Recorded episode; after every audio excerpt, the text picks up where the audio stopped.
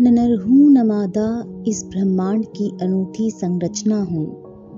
जज्बातों से लिपटे हैं दोनों प्राण मेरे, ईश्वर की इच्छा से पनपी रचना हूँ। सिमट रही है मेरी पहचान, गली मोहल्लों के चक्कर में। थक पड़े हैं ये इबादत के हाथ, दुखती तालियों के टक्कर में।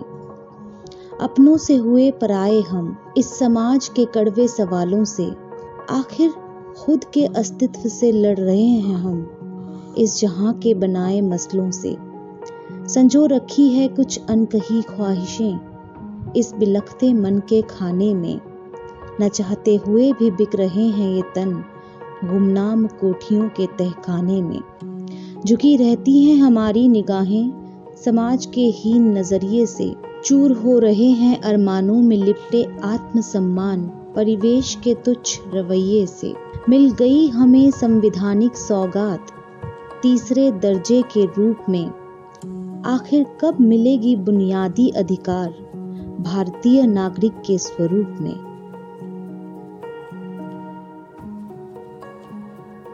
बूंदे की पॉडकास्ट सर्विस में आपका बहुत बहुत स्वागत है।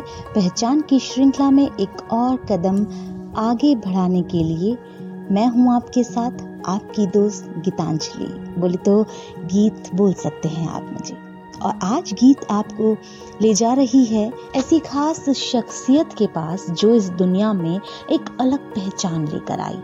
और उसी को अपना नसीब मानकर उसी पहचान के साथ दुनिया में छा गई, ट्रांसजेंडर। जी हाँ मैं आज बात करने वाली हूँ इसी विषय पर। ट्रांसजेंडर एक बहुत जटिल शब्द है जिसका अर्थ शायद हमारे रोंगटे खड़े कर दे। बहुत कुछ हो सकता है इस शब्द का अर्थ। एक ट्रांस महिला, वो होती है जो पुरुष के रूप में पैदा होती है, लेकिन महिला के रूप में पहचानी जाती है। इसके विपरीत एक महिला के रूप में पैदा होने वाला, जो पुरुष के रूप में पहचाना जाता है, वो ट्रांस पुरुष कहलाता है। दोस्तों, ये वो लोग हैं जिनकी एक लैंगिक पहचान या अभिव्यक्ति उस लिंग से अलग होती है, जो उन्हें उनके जन्म के साथ दी जाती है। पहले उनके लिए संसार में जीना इतना कठिन था जिसका बखान कर पाना भी मुश्किल है। पर अब भारतीय संस्कृति और न्यायपालिका ने तीसरे लिंग को मान्यता दे दी है। 15 अप्रैल 2014 को सुप्रीम कोर्ट ने एक तीसरे लिंग को मान्यता दी जो न तो पुरुष है, न महिला।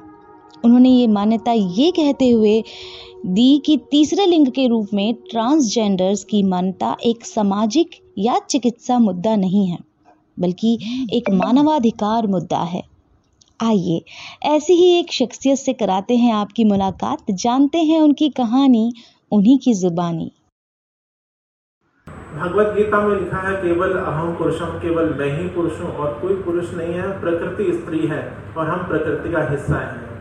हम सब लोग स्त्री हैं। हम, क्योंकि हम आत्माएँ हैं और हमारे, हमारी जो आत्मा है वो स्त्री भाव होते हैं, हम उसको स्त्री भाव से ही संबोधित करते हैं। संध्या के बारे में आप लोग जानते हैं कि दिन होता है, रात होती है तो संध्या भी होती है और हम लोग संध्या हैं और संधि काल दिन में और रात में कई बार आता है। हम समाज में संधि का और संध्या की तरह आपके साथ ही रहते हैं। हमसे ही क्योंकि सुबह और शाम जो मुख्य संध्या जो मानी जाती है उसमें ही हम लोग अपने परिवार से मिलते हैं, उनसे बात करते हैं, बैठते हैं, अपने परिवार की ओर भागते हैं, मिलना जुलना, तभी हम लोगों ये जो शब्द है सम, हम जोड़ते हैं। और पता नहीं है कैसे हम लोग अलग हो गए, सदियों से, प्राचीन काल से अनादिकाल से जब जीव का जन्म हुआ होगा, नर, नारी और तृतीय प्रकृति बाय डिफ़ॉल्ट तृतीय प्रकृति थर्ड नेचर जो है साथ में रहती है। कभी भी दो लिंग का समाज नहीं होता है। तृतीय प्रकृति हमेशा साथ में रहते हैं। ऋग्वेद में लिखा है विकृति एवं प्रकृति what seems unnatural is also natural. तो ये अप्राकृतिक कहाँ से आ गया है? इसकी आ, मुझे नहीं पता कैसा आ गया है। देवदासी प्रथा हम लोगों ने शुरू की। भक्ति आंदोलन हम लोगों ने शुरू किया। सूफिज्म हम लोगों ने शुरू किया और हम उस, उसमें से गायब हैं। बाबा बुल्ले शाह कहता है नहीं मैं रुसिया यार मना पावे मनो कंजरी बढ़ना पवे मैं पंजाब से हूँ तो लहंदा पंजाब मतलब पाकिस्तान में जो पंजाब और जो चढ़दा पंजाब जो इंडिया में है दोनों की संस्कृति एक जैसी है जैसे बंगाल में चाहे वो बांग्लादेश का हो चाहे हमारे भारत का बंगाल हो दोनों की एक ही भाषा है एक ही कल्चर है ऐसे ही जो पाकिस्तान का पंजाब वहाँ पर शाह हुसैन और माधोलाल का उनके जो काफियाँ हैं बाबा बुल्ले शाह के हैं, वो तो 12 साल तक अपने मुर्शद शाह इनायत के दरवाजे आके आगे औरत बन के नाचते रहे। ऐसे हमारे हिंदुस्तान में अमीर खुसरो साहब, निजामुद्दीन का, उनकी जो भी कव्वालियाँ, वो औरत की तरह हैं। क्योंकि भगवत गीता में लिखा है, केवल अहम पुरुषम, केवल मैं ही पुरुष हूँ, और कोई पुरुष नहीं है, प्रकृति स्त्री है, और हम प्रकृति का हिस्सा हैं। हम सब लोग स्त्री हैं, हम, क्योंकि हम आत्माएँ हैं। और हमारे हमारी जो आत्मा है वो स्त्री भाव होते हैं हम उसको स्त्री भाव से ही संबोधित करते हैं।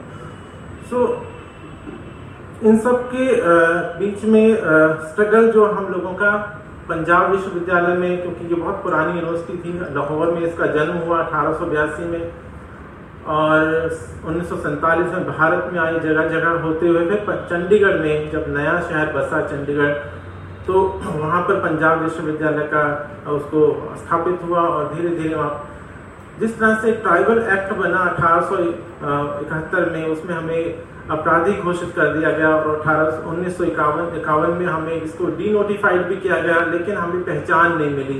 ट्राइबल्स को एस सी एस टी जो एस टी जो कैटेगरी में तो डाल दिया, लेकिन ट्रांसजेंडर को कोई अधिकार नहीं मिलेगा। अनटिल 2014 तक सुप्रीम कोर्ट की जजमेंट आने तक हमें कोई अपनी पहचान भी नहीं थी। हम लोग भटकते रहे अपनी अपने शरीर में, अपनी आत्माओं को खोजते रहे। इन सब के बीच में मैं भी बहुत अपने अपनी आइडेंटिटी को क्राइसिस में जूझती रही। हालाँकि इतनी हिम्मत नहीं पड़ी। इन सबको, मेरे जो आइडियल्स हैं सबसे पहले जो मेरे गुरु हैं आचार्य महामंडेश्वर किन्नर अखाड़ा लक्ष्मी नारायण त्रिपाठी जी उनको मैं हमेशा अपना मार्गदर्शक मानती रही उनके कारण ही हम लोग यहाँ, आज हम लोग आपके सामने इतनी हिम्मत पड़ी कि हम लोग आगे आके आप सबके सामने बोल रहे हैं। तो पंजाब विश्वविद्यालय में इतना आसान नहीं था, इतनी ऑर्थोडॉक्स, इतना कंजर्वेटिव सोसाइटी में अपनी आइडेंटिटी को लेकर अपने शहर में ही जहाँ मैं पली बड़ी, उसी शहर में पैंट से साड़ी में आना इतना आसान नहीं था और इतना जजमेंटल सोसाइटी इतना सारा स्टीरियो था। लेकिन मैंने हिम्मत से पंजाब यूनिवर्सिटी में एडमिशन लिया और उसके बाद स्ट्रगल हुआ शुरू हुआ सेपरेट वॉशरूम का। तो यूनिवर्सिटी में पहले 2016 में सेपरेट वॉशरूम बने जेंडर का उसके बाद पूरे चंडीगढ़ में बने।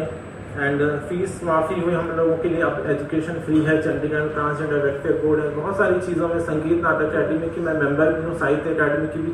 सो so, बहुत सारी चीज़ें बदली हैं लेकिन इतना आसान नहीं था ये रास्ता। इसमें गुजरने के लिए मुझे कई पापड़ बेलने पड़े बहुत सारा संघर्ष करना पड़ा आ, लेकिन आ, उन संघर्ष के कारण भी मुझे कोई दुख नहीं आज I am very comfortable I am I am right gender maybe मैं पहले ही सोचती थी कि I am right gender but in wrong world लेकिन अब मुझे लगता है कि जिससे साहित्य अकादमी और भारत सरकार की बहुत सारी योजनाएँ हैं और आप सबका साथ है, आप सबका प्यार है तो मुझे लगता है कि I am right I am in right gender but and I am in in right world मैं सही समाज में हूँ, सही लोगों के बीच में हूँ, और भारत जैसा देश कहीं नहीं है। मैं जैसे मेरी और भी बहनें बाहर फॉरेन कंट्री में, मैं भी कई बार यूरोप वगैरह सब जगह गई हूँ तो मुझे लगा था वहाँ ज़्यादा जजमेंटल सोसाइटी है। यूरोप में एंड सबसे बड़ा मिडिल ईस्ट में तो इतना आसान नहीं है जीना ट्रांसजेंडर के लिए। लेकिन भारत मुझे लगता है कि बहुत सही जगह है। एंड यहाँ पे इतनी अच्छी चीज़ें हमारे लिए हो रही लेकिन जैसे मुझे जस्टिन ट्रूडो ने कनाडा के लिए ऑफ़र भी किया था। उन्होंने डिनर पे मुझे बुलाया था 2018 में। तो कनाडा में उन्होंने कहा कि आप सेटल हो जाओ। मैंने कहा, नहीं, मुझे भारत में ही रहना है, क्योंकि मुझे यहाँ बहुत काम करना है। I am not living for myself मैं कब, अपने लिए नहीं जी रही हूँ। क्योंकि हम लोग तो पचास पचपन साल की एज होगी हमारी, मेरी तो अब। मैं अपने लिए नहीं, मैं सोचती हूँ कि जो आने वाली जनरेशन है, उनके लिए रास्ता साफ़ करके जाएँ, ताकि उनके लिए कोई भी सोसाइटी में छटका, हिजड़ा, मामू टेंपू परौठा, ये ना बोले। और यूनिवर्सिटी में उनके लिए इनेबलिंग एनवायरमेंट हो, उनके लिए हम लोग प्राइड करते हैं, गर्व उत्सव मनाते हैं। पंजाब यूनिवर्सिटी में बिकॉज़ मेरा जो टारगेट था, वो यंग जनरेशन थी।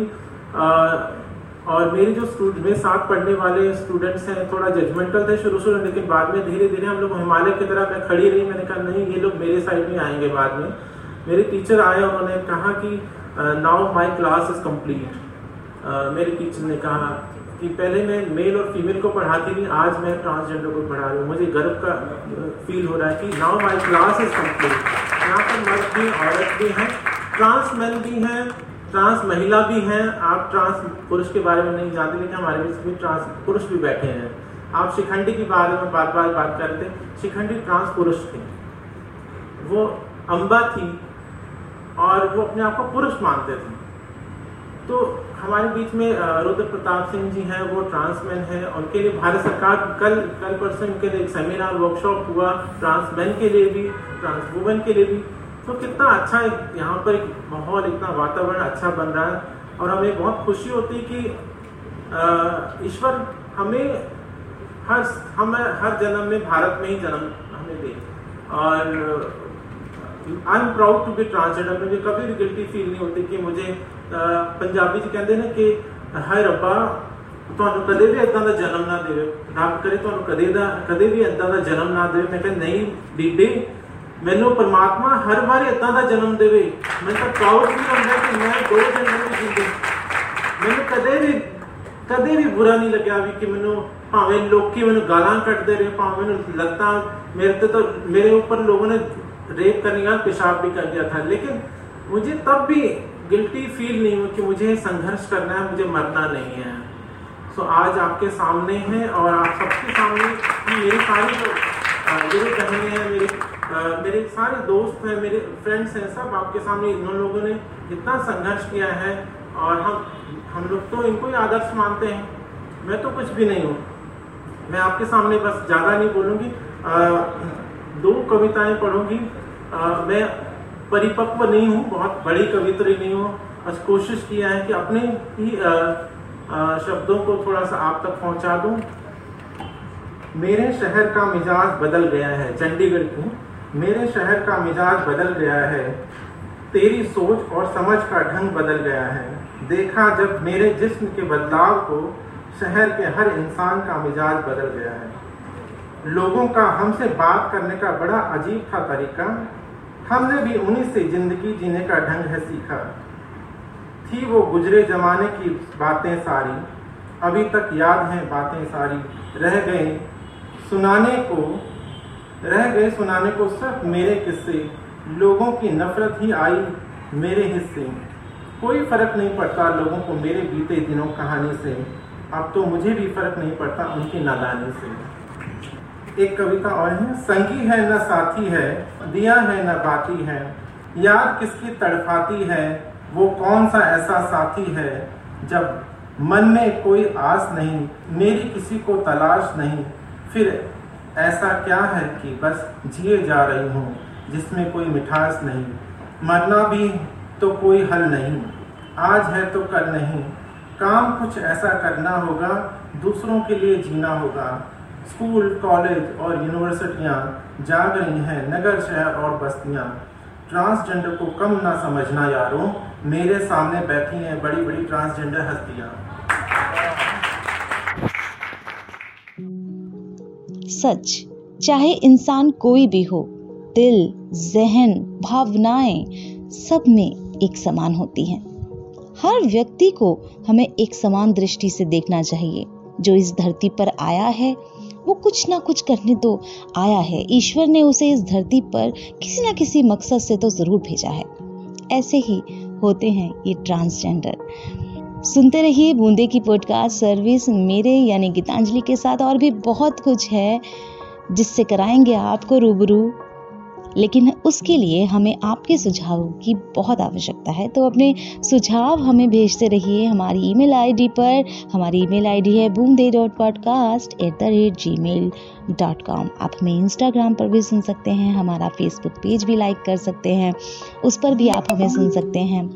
स्पॉटिफाई पर भी आप हमें सुन सकते हैं।